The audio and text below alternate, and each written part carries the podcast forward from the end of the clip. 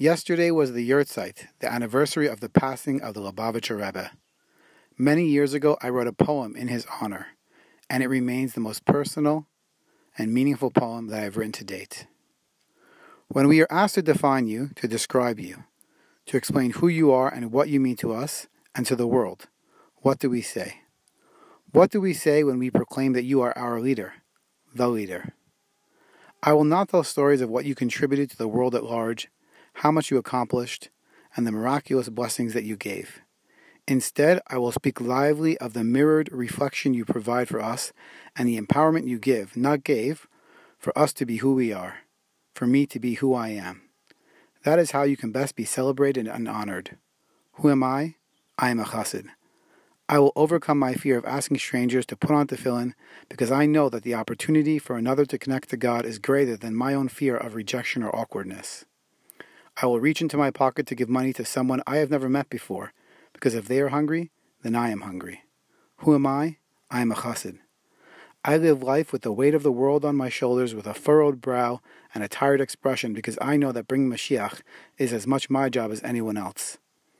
I will eat in the sukkah while the rain pours down and my kanedo becomes soggy and the hummus flows over the bowl because I am more comfortable being surrounded by Hashem's embrace than worrying about my socks getting wet. I focus on being spiritually comfortable rather than physically comfortable. Who am I? I am a chassid. I will drive long distances to buy Chalav Yisrael milk or switch to soy because your recommendation is my standard. I will find the time that I don't have in the day to say Tehillim or in Chumash and study Tanya. Who am I? I am a chassid.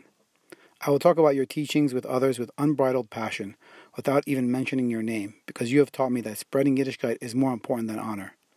I will take on more when I'm barely able to achieve what I originally had planned, because I know that there is always more that I can contribute. Who am I? I am a chassid. I will get up early and go to bed late, struggling to use my talents as a positive outlet to spread Judaism. I will carry a picture of you in my wallet because when I look at you, I see a mother, a father, a coach, a teacher, a mentor, a psychologist, a fan, a grandparent, a best friend.